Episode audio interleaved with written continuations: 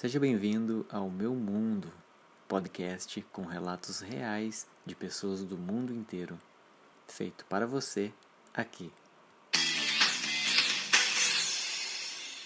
No episódio de hoje, Meu Mundo Injusto.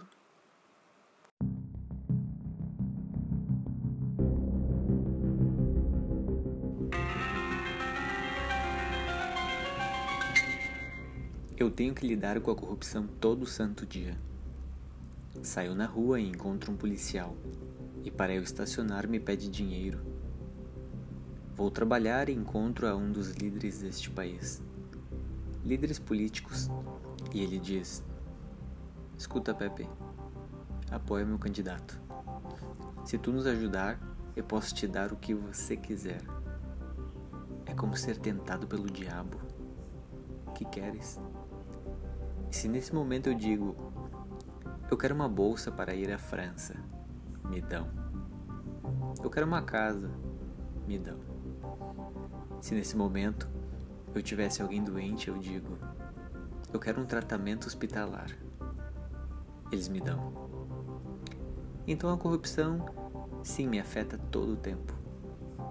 Sempre estou lutando contra a corrupção e o que mais me incomoda é que a impunidade me dá muita raiva. Eu tenho 24 anos como repórter. Tenho dedicado a denunciar a injustiça, a impunidade e a corrupção. E nada tem mudado. Não acontece nada.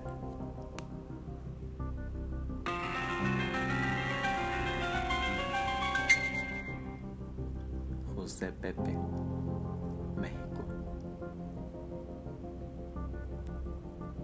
que eu estou vivendo, minha vida agora, apenas Deus pode entendê-la.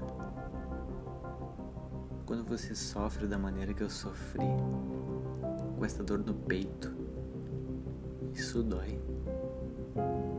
Imagina o homem que empregou você na República Dominicana, enviou você para fora a trabalho e ele consegue estuprar tua filha. Uma teve um bebê aos 14 anos e a outra com apenas 13 está esperando. Essa é a minha dor. Este homem é realmente criminoso. Um criminoso. Imagina que este homem, quando você vai à polícia, ele paga 10 mil pesos, 230 euros quando você é um haitiano, não existe justiça. Ele dá 10 mil pesos e não aparece no tribunal. Você move céus e a terra, mas é inútil.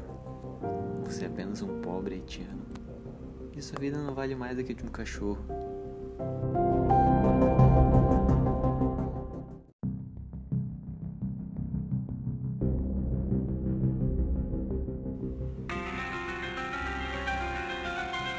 Lucy, Haiti. Justiça? Quando meu filho foi sentenciado, meu advogado me disse: Irina, prepare o dinheiro apenas pela prisão. Eu não entendi o que ele quis dizer. Quando meu filho foi preso na prisão de Saula, se eu quisesse ver ele, tê-lo nos meus braços, dá-lo um presente, sempre tínhamos que fazer um acordo. Dinheiro, dinheiro, grana e mais grana. Então eles disseram-me para eu ser cuidadosa. Eles podiam feri-lo na prisão. Eles podiam até colocá-lo em quarentena.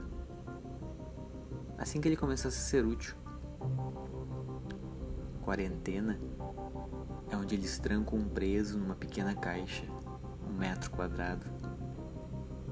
Eles o deixam em pé na umidade e no frio, por centenas de dias, até ele entrar em um colapso. Então eles vinham à noite embrulhá-lo em um tapete e dar uma surra nele. Os próprios guardas fazem isto para segurar seu espírito. Eu paguei duas vezes para mantê-lo fora da quarentena ele foi para o hospital da prisão. Nós alegamos que ele estava doente, graças ao dinheiro. E ao dinheiro sozinho, eu fui capaz de proteger a minha criança. Então, que tipo de justiça, que tipo de lei nós poderíamos falar? Irine, Cazaquistão.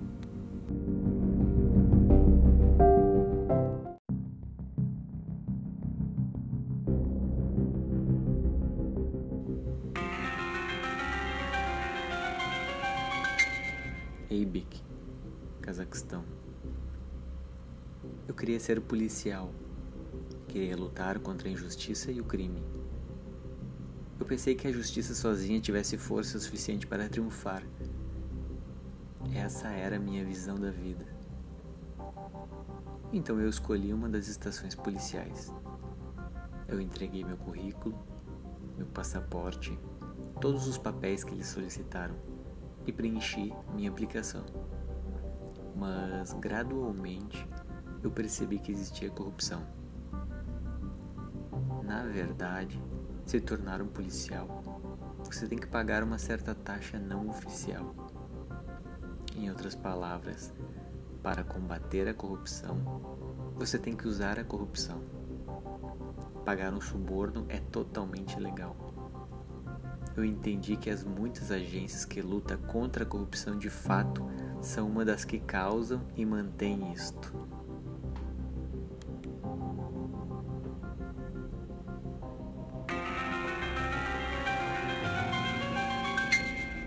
Igor, Ucrânia. Se eu pudesse eliminar uma coisa, isso seria a pechincha diária que nós temos que fazer. Nós pagamos suborno por tudo. É humilhante fazer isso. E nós temos que fazer para ser deixados em paz. A revolução aconteceu porque o povo ficou farto disto.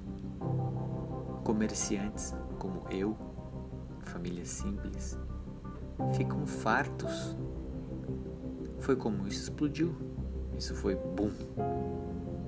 Ninguém se lembra exatamente o que provocou esse boom. Mas de qualquer forma, isso foi provocado por toda, toda pessoa, como eu, todos de uma vez.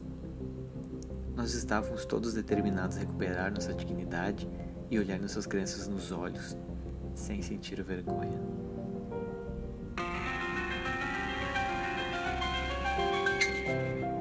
Winting Myanmar, antiga Birmânia.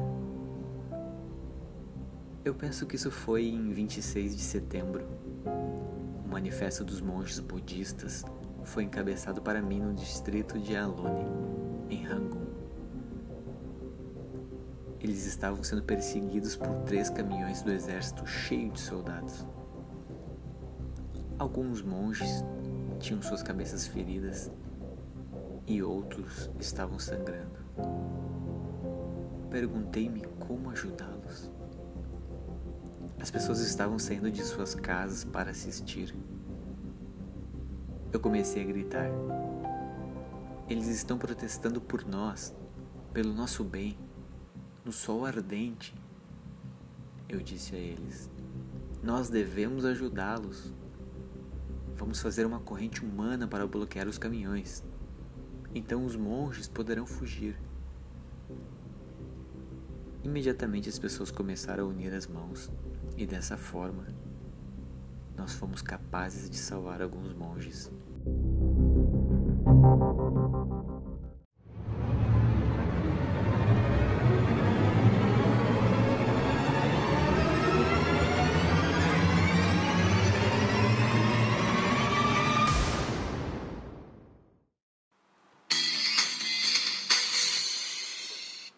Chegamos ao fim de mais uma edição. Eu espero que vocês tenham gostado. Esse podcast não usa nomes reais para preservar os seus participantes. Tchau, tchau, até a próxima.